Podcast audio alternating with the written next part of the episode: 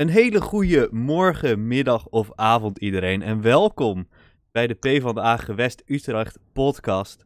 Ik ben nog steeds Remco Blonje en ik ben hier nog steeds digitaal uh, met Willem Heesen. Willem, een hele goede middag. Uh, goedemiddag Remco. Hoe gaat het ermee? Ja, lente. Het is lente en dat, dat geeft natuurlijk heel veel mensen de nodige energie ook om even lekker naar buiten te gaan, even de kop op iets anders zetten. Dus uh, heel welkom. Precies, we krijgen er een flinke dosis energie van. En die energie kunnen we natuurlijk hartstikke goed gebruiken voor de campagne, want de Tweede Kamerverkiezingen komen eraan.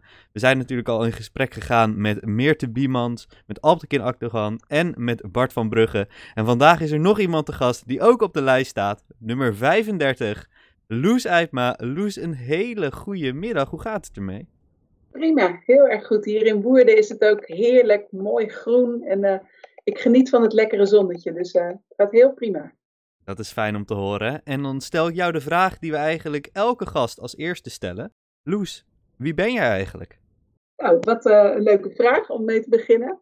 Mijn naam is uh, Loes Eikma, ik woon dus in Woerden. ik ben de trotse moeder van Floor en Sophie. Floor is 15 en Sophie is 12, die zit in groep 8.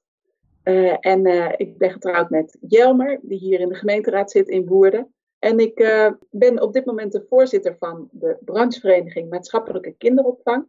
Wat ik ontzettend leuk vind om te doen, uh, omdat er een enorme uitdaging ligt om ieder kind een goede start te bieden door de toegankelijkheid van de kinderopvang te verbeteren.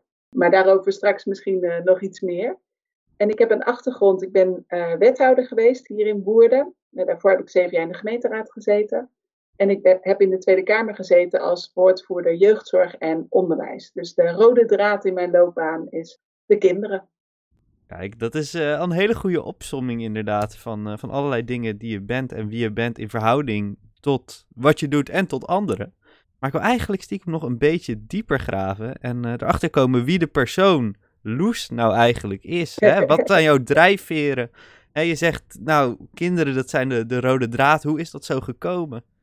Ja, um, nou, ik kom uit een heel maatschappelijk betrokken gezin. Uh, dus mijn uh, vader die werkte altijd in het openbaar bestuur als ambtenaar bij de provincie uh, en later als wethouder. En mijn moeder werkte altijd voor Amnesty en vluchtelingenwerk. Dus mijn ouders zeiden altijd dat de taakverdeling was dat papa de gemeente en de provincie deed en mama de rest van de wereld. en dat je een bijdrage kunt leveren aan nou, eerlijke kansen. Ik ben heel erg vanuit het gelijkwaardigheidsprincipe opgevoed. Uh, dat ieder mens recht heeft op goede kans, dat ieder mens gelijkwaardig is. Uh, dus dat zit er heel diep in. Het is een belangrijke waarde, rechtvaardigheid, gelijkwaardigheid, solidariteit zit er bij mij uh, ja, zo echt met de padlepel ingegoten. wij kregen vroeger al heel veel kinderen over de vloer, bijvoorbeeld Somalische kinderen, of nou, Nigerianen waar, die ik heb leren schaatsen bijvoorbeeld, hè, van die grote mannen met een mooie rij witte tanden die dan achter een stoel probeerden te glibberen over het ijs je kunt je er misschien iets bij voorstellen. Dat is uh, een beetje mijn opvoeding, waarbij we, nou ja, waarbij dat gevoel van gelijkwaardigheid dus heel diep in de, als principe gold, maar ook gold dat je daar iets mee kan doen in, in je leven, uh, om een bijdrage te leveren. En je bent nog niet klaar, want je zei het net al in je introductie, je was al eerder Tweede Kamerlid, maar je wil het nog een keer. Waar, wat ga je oppakken waar je het vorige keer misschien wel iets hebt na te neerleggen wat nog niet is opgepakt door een van jouw opvolgers? Ja, nou Willem, ik moet wel eerlijk zijn. Ik sta op plek 35 en ik ben een rasoptimist. Maar ik denk niet dat we 35 zetels uh, gaan halen. En dat vind ik ook niet zo erg. Ik uh, ben als lijstduwer, uh, heb ik gezegd, ik wil mijn partij graag steunen. Vanuit die onweerstaanbare drang om de wereld een beetje beter te maken, wil ik graag weer op de lijst staan. En ik denk dat op dit moment eigenlijk uh, ja, een aantal dingen heel belangrijk zijn. Als ik mijn vier belangrijkste speerpunten moet noemen, dan is dat uh, strijden voor een goede start voor ieder kind. Dat past ook mooi bij mijn baan, hè, waar ik nu zit. Uh, die kinderopvang toegankelijk maken. Want ik vind het ontzettend oneerlijk dat twee kinderen die nou ja, met dezelfde talenten geboren zijn, de een wel al kansen krijgt van 0 tot 4 om zich te ontwikkelen op de kinderopvang en andere kinderen nou, geen toegang hebben tot de kinderopvang omdat hun ouders niet werken of omdat hun ouders het niet kunnen betalen. Dat vind ik heel erg oneerlijk. Dus dat is het eerste en belangrijkste punt. Het tweede punt is dat ik echt vind dat we moeten zorgen voor fatsoenlijke banen. Juist ook nu na corona zijn er veel mensen die zich zorgen maken corona brengt onrust, raakt de kwetsbaren dubbel hard en werkloosheid en spanningen aan de keukentafel nemen echt toe. De behoefte aan zekerheid is groot en leeft bij steeds meer mensen. Dus ik vind dat wij als Partij van de Arbeid ook echt voor die arbeid moeten staan van fatsoenlijk werk en fatsoenlijke arbeidsomstandigheden. En het derde punt is betaalbare woningen. Want het is nog steeds ontzettend moeilijk om zowel uh, in de huur als in de koop, uh, zeker als starter, een uh, betaalbare woning te vinden. En dat maakt dat jongeren heel lang thuis moeten wonen. En dat het eigenlijk alleen makkelijk is om woning te vinden als je ouders een grote zak geld meebrengen. En dat, dat vind ik heel erg oneerlijk. en tenslotte de liefdevolle zorg. Volgens mij hebben we tijdens corona echt gezien wat de waarde is van de zorg. Uh, en moeten wij meer dan ooit gaan staan voor de mensen die het echte werk doen. Dus zowel voor de klas als in de zorg, als de mensen die voor onze veiligheid zorgen. Uh, zorgen voor meer dan alleen een applaus, maar uh, de waardering die daarbij hoort. Dus nou, op die vier punten denk ik dat we echt een pittige opdracht hebben als Sociaaldemocraten de komende jaren en moeten doorpakken. Je hebt al die ervaring als Tweede Kamerlid natuurlijk. Wat zou je de, de nieuwe mensen op de lijst echt op het hart willen drukken? Nou, ik denk dat wat je altijd moet realiseren is dat onze oplossingen altijd vanuit solidariteit komen en een, en een fatsoenlijke basis voor iedereen, waarbij de sterkste schouders de zwaarste lasten dragen. Dus over welk onderwerp je het ook hebt, als je altijd maar daarop terug kunt vallen, daar is echt een sterke Partij van de Arbeid voor nodig en daarin kunnen wij echt het verschil maken. Uh, en ik denk dat dat de komende jaren ook van belang is, want we moeten echt investeren om ervoor te zorgen dat onze economie er weer bovenop komt, maar vooral ook nou, dat mensen ook gelijke kansen uh, krijgen. En tegelijkertijd moet die rekening natuurlijk ook betaald worden. En daarbij geldt dat principe van de sterkste schouders dragen de zwaarste lasten. Uh, ik denk dat dat een basisregel is die ik echt alle nieuwe Kamerleden zou willen meegeven. Van zorg dat je waar je ook mee komt, met welk onderwerp je ook te maken hebt, je altijd vanuit die solidariteit uh, redeneert. Ja, ik kan me voorstellen dat dat best lastig is. Zeker als je natuurlijk een beetje verwikkeld raakt nou ja, in de Haagse spelletjes. Hè, en je kan best wel uh, uit het oog verliezen waar je het nou eigenlijk voor doet en waar het vandaan komt. Heb je daar zelf ook ervaring mee gehad? Hoe ben je dat tegengegaan? Wat ik altijd heb geprobeerd is om in Den Haag uh, alle spelletjes te zien, maar er zo min mogelijk aan mee te doen. Uh, en dat zou ik ook uh, de nieuwe mensen in Den Haag, eigenlijk van alle partijen, gunnen. Ja, om vooral vanuit de inhoud te kijken, wat is nu de drijfveer van de ander? Hoe kunnen we vanuit die drijfveren ja, elkaar tegemoet komen en kijken naar ja, waar, waar, we voor meerderheden kunnen zorgen om samen zoveel mogelijk te bereiken.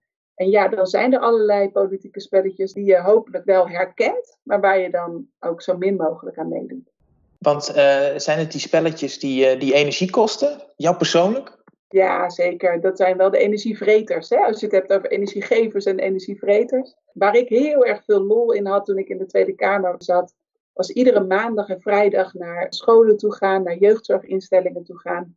En daar spreken met kinderen, met jongeren ook met de mensen die er werken, hè, die voor de klas staan, of die als, jeugd, als, als groepsleider in de jeugdzorg uh, werken of individueel begeleider. En zo steeds voorbeelden ophalen, wat ik dan in Den Haag kon vertalen op dinsdag, woensdag en donderdag naar de wetten en de budgetten uh, waar Den Haag over gaat.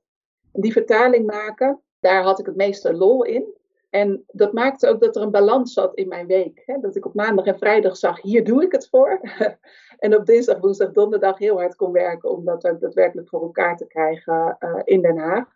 Ja, en als het gaat om, om, om uh, ja, wat je dan af en toe ziet aan uh, wat minder leuk politiek gedrag. nogmaals, dat moet je wel herkennen. Maar zolang je er maar zo min mogelijk aan meedoet, dan, dan vreet het ook zo min mogelijk energie. En het steeds ook gewoon weer benoemen van joh je zegt nu dit, maar ik zie je dat doen. En dat vind ik eigenlijk niet zo, niet zo netjes. Nou, dat, het valt op zich ook wel mee hoor. Het wordt ook altijd wel heel erg overdreven. Ik kon heel goed samenwerken met allerlei mensen van, uh, ja, eigenlijk alle verschillende partijen, als je ze maar op inhoud vindt.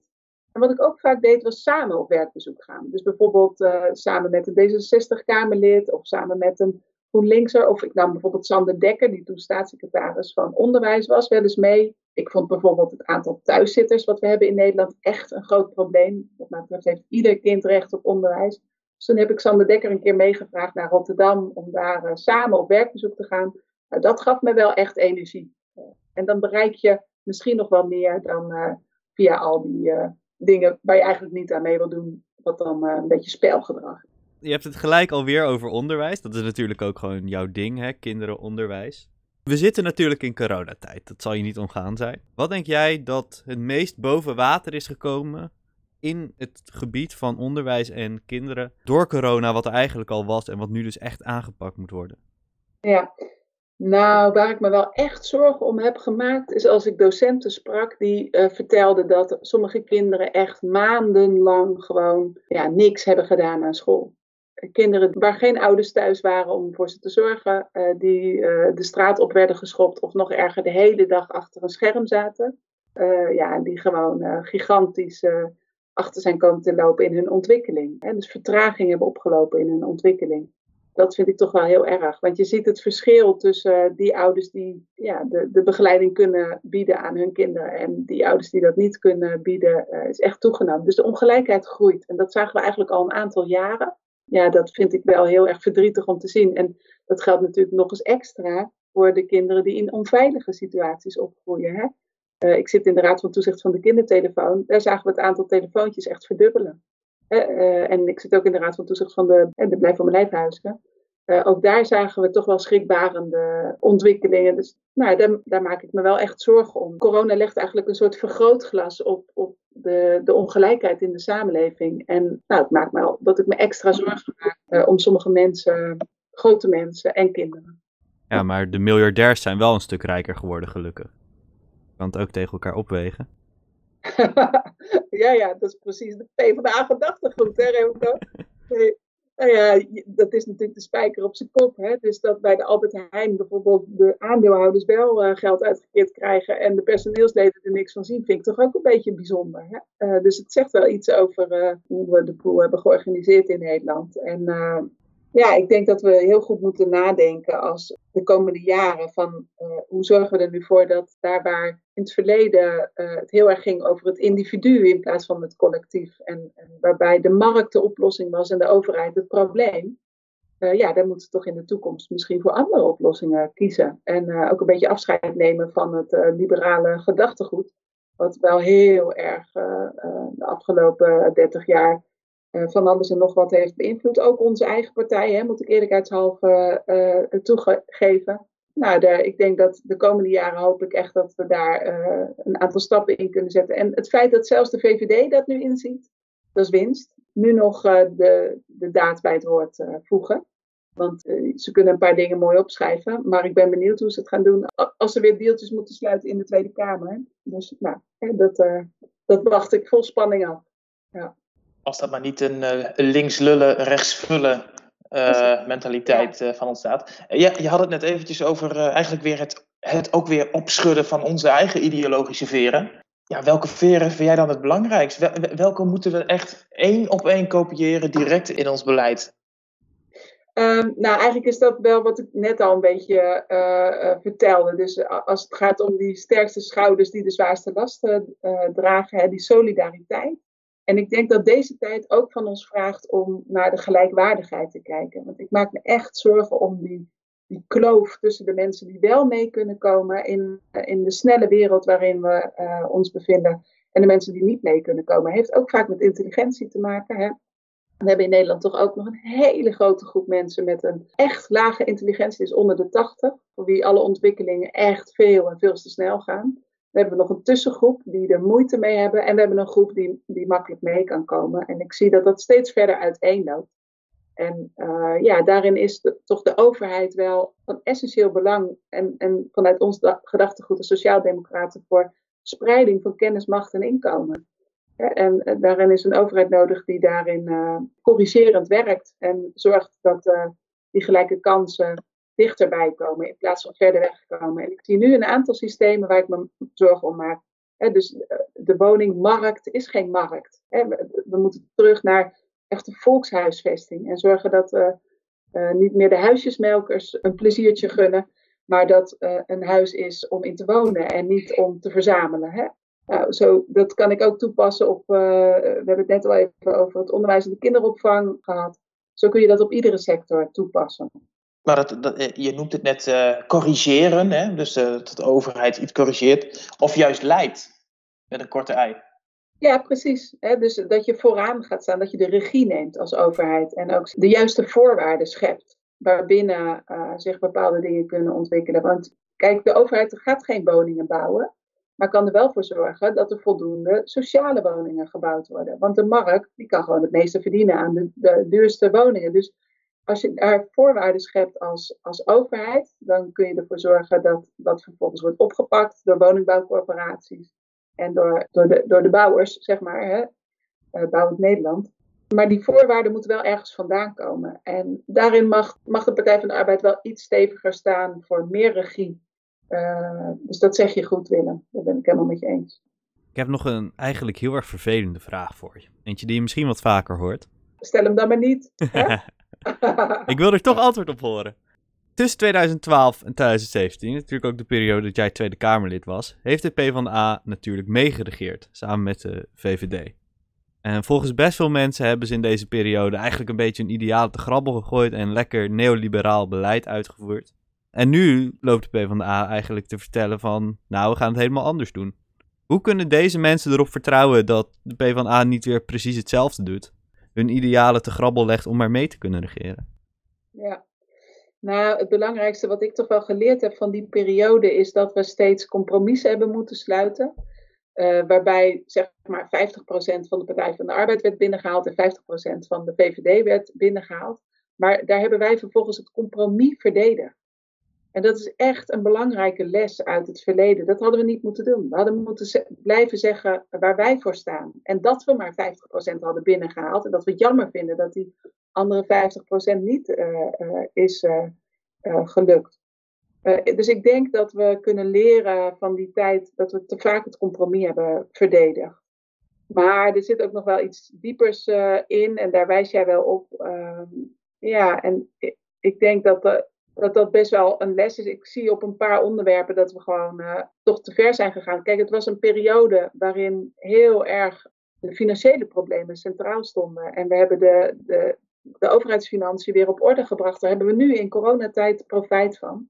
Maar dat was toen best wel uh, heel moeilijk en heel hard. En we hebben allerlei grote stelselwijzigingen doorgevoerd. Uh, die ook heel hard nodig waren. Maar waar ik natuurlijk veel liever uh, meer geld voor had gezien. Hè? Dus bijvoorbeeld op het gebied van jeugdzorg. Daar heb ik debat op debat op debat erop gewezen dat wij vonden dat er meer geld naar de jeugdzorg toe moest gaan. Uh, bij onderwijs idem dito. Maar dat was er gewoon niet op dat moment. En ja, ik vind toch dat uh, in een tijd dat je dan weer wat vet op de botten hebt, je moet gaan kijken naar wat kunnen we corrigeren wat er in die periode mis is gegaan. Uh, datzelfde geldt voor de verhuurdersheffing. Ook dat uh, ja, moeten we zo gauw mogelijk herstellen. Uh, en de studiefinanciering. Dus hè, als je mij vraagt wat is je lijstje met dingen die we anders hadden moeten doen, dan zijn dat de, de punten. En ik denk dat er nu de ruimte is om dat ook daadwerkelijk te corrigeren. Soms moet je ook beter, wat was het ook weer, ten halve gekeerd dan ten hele gedwaald, hè, geloof ik. Uh, nou, dat dus. Hè. En ik denk dat met de huidige lijst, met ons ontzettend mooie uh, verkiezingsprogramma, wat echt helemaal uh, weer teruggaat naar de roots van de Partij van de Arbeid. met Lilian Ploemen als lijsttrekker, die, waar ik ook 100% vertrouwen in heb. En met een prachtige lijst ja, heb ik daar vertrouwen in. Maar ik begrijp best dat er mensen zijn die kritisch zijn ten opzichte van die periode. En eerlijk gezegd, dat ben ik zelf ook vind dat een prachtig antwoord. En ik hoop dat een hoop luisteraars die die gedachten hebben, zich de, niet zich erbij neerleggen, maar in ieder geval er naar luisteren en uh, het nog eens heroverwegen. Uh, en hopelijk natuurlijk op de PvdA stemmen. En hopelijk natuurlijk bij nummer 35. Hey, je hebt net verteld, je hebt zelf kinderen. Hoe wil jij nou de wereld achterlaten voor je kinderen? Wat zijn de grootste dingen die moeten veranderen, zodat jij denkt van, nou, ik weet dat mijn kinderen een goed leven gaan hebben? Ja, nou op persoonlijk vlak, wat mijn man en ik zelf onze kinderen proberen mee te geven, is liefde en zelfvertrouwen. Uh, en dat gun ik eigenlijk alle ouders, dat het ze lukt om hun kinderen liefde en zelfvertrouwen mee te geven. Ik denk dat dat een mooie basis is uh, voor kinderen om zich te redden in de wereld. Maar ik zie natuurlijk ook dat mijn meiden groter worden. Floor, hè, de oudste, is 15 nu. Ik was 25 toen ik Floor kreeg. Hè. Dus stel je voor dat Floor over 10 jaar al haar eerste kindje krijgt dan hoop ik toch dat zij als moeder niet belemmerd wordt door ontzettend dure, ingewikkeld georganiseerde en segregerende kinderopvang. Maar dan hoop ik dat haar kinderen, dat ze die met alle vertrouwen kan overlaten aan kwalitatief goed georganiseerde en het liefst gratis kinderopvang eigenlijk moet ik dat anders zeggen, publiek gefinancierde kinderopvang. Want gratis bestaat natuurlijk niet, maar het gaat erom dat we dat op een solidaire manier betalen. Waardoor ook zij kan werken en zorgen en die combinatie goed kan, uh, dat goed kan organiseren. En ik heb twee dochters. Natuurlijk zou dit ook gelden voor een zoon. Maar ik zie toch ook wel in onze cultuur dat het heel vaak de vrouwen zijn die uh, nou, net even een, een, stapje harder zetten als het gaat om de zorg voor de kinderen. Uh, dus ik, ik gun dat ook echt alle vrouwen van de toekomst. Ja, als jonge vader herken ik wat je zegt. van mijn dochter ja, overigens. Ja. En, en ik, ik had nog een hele andere luchtige vraag. Hè? Want dit is eigenlijk in die zin helemaal niet zo'n luchtige vraag. Want het, is, is gewoon eigenlijk bloedserieus. Want dat is waar politiek om gaat. Is om, om de wereld voor de, de komende generatie, maar eigenlijk natuurlijk al startend nu, uh, een fijnere plek te maken. Als je gewoon even puur naar jouw eigen individu kijkt, wat is jouw, dan, dan jouw grootste persoonlijke verlangen? Wat zou jij uh, de komende paar jaar echt uh, voor elkaar willen krijgen? Vanuit je werk, maar ook vanuit je privé, vanuit je hobby's? Mijn grootste drijfveer is een goede start bieden aan ieder kind. En uh, daarom vind ik het ontzettend belangrijk dat wij als Partij van de Arbeid gratis kinderopvang willen. zodat we taalachterstanden bestrijden, kinderen samen kunnen spelen en ouders werk en zorg beter kunnen combineren. Dat begint bij goede kinderopvang en onderwijs. Want school is echt de plek waar kinderen elkaar ontmoeten en leren omgaan met verschil. En daarom willen we ook investeren in de beste docenten. Minder werkdruk, meer salaris. Nou ja, als het gaat om wat, mij nou persoonlijk drijft. Uh, onder de VVD van Rutte hebben we toch gezien dat vooral mensen en planeet de rekening betalen. En hebben we ook gezien dat wereldwijd kinderen en volwassenen de straat op gaan om te strijden tegen racisme en voor het klimaat.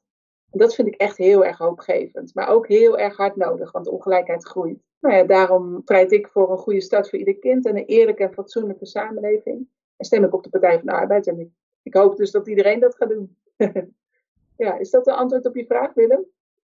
Nou ja, dit is, dit is een antwoord wat maar weer laat zien dat uh, hoe luchtig je een vraag ook eigenlijk bedoelt, alles gewoon politiek kan zijn voor, voor iedereen. Hè? En, en, en, en ik denk dat heel veel mensen dat soms niet beseffen, maar alles om je heen, als je uit het raam kijkt, begint al bij een verkeersbord wat ik hier tegenaan kijk, is ook, ook politiek. Nou, gelukkig, politiek mag ook een beetje leuk zijn. Hè? Dus ik vind zo'n gesprek zoals wij nu hebben, uh, Willem en Remco, leuk. Maar wij houden ook ervan om gezellig samen een biertje te drinken. Hè? Dus dat mag ook best. En ik vind ook dat een campagne best leuk mag zijn en gezellig. Maar uh, wat ons verbindt is de idealen. Ik vind een biertje drinken met uh, vrienden die dezelfde idealen hebben toch ook wel heel erg fijn. Dus uh, zo probeer ik zelf altijd maar het gezellige, het nuttige en het aangename te combineren.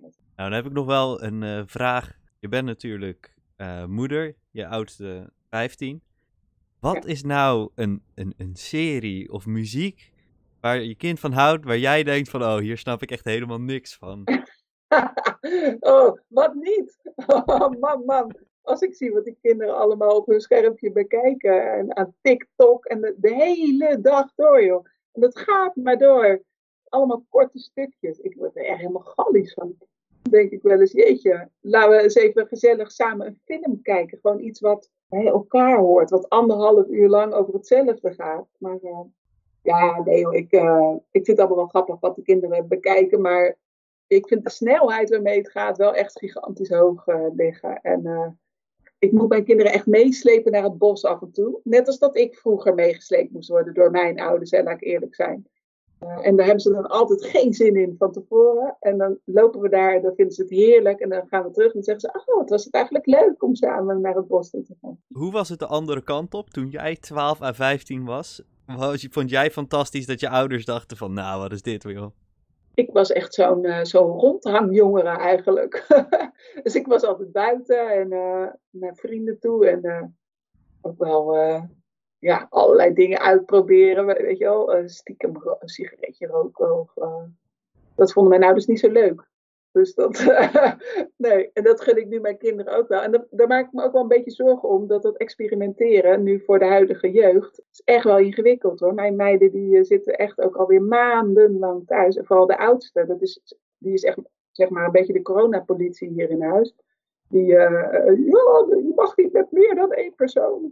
Ehm, en die is heel goed, zit die in de regels. Dus die gaat echt niet ook met, met meer dan één persoon van haar vriendin afspreken. Maar die moet ik echt af en toe stimuleren om de deur uit te gaan. Dus ja, daar maak ik me ook wel zorgen om hoor. Wat, wat zijn de effecten op langere termijn van uh, ja, het feit dat, dat we elkaar niet mogen ontmoeten. En uh, dat kinderen nu leren dat ze geen hand hoeven te geven. En dat ze niet mogen knuffelen hè, voor de kleinste kinderen. Dat ze niet mogen knuffelen op de kinderopvang met de leidster vind ik best wel ingewikkeld. Dus daar waar ouders vroeger zich zorgen maakten over het stiekem gedrag van hun kinderen, maak jij je nu zorgen over het ontbreken daarvan. Hè? Zo kan het ook maar weer gaan. Ja, precies. Want, eh, want het hoort ook bij de ontwikkelingsfase van uh, jonge, jonge mensen om een beetje te experimenteren en vrienden te maken. En uh, nou, dat de dingen ook mislukken. Hè? Dus mijn kinderen mogen gewoon uit een boom vallen en die mogen gewoon af en toe domme dingen doen. Want daar leer je volgens mij ook wel van. Als ze met mij niet de hele dag op TikTok zitten. Precies. Ja, en, en als de boom maar niet te hoog is. Of minimaal met een koptelefoon, hè? dat helpt ook al een hele hoop. Hey Loes, ik wil jou heel erg bedanken voor jouw deelname aan deze podcast. Ik heb nog een hele belangrijke vraag voor jou. Waar kunnen mensen jou vinden slash volgen?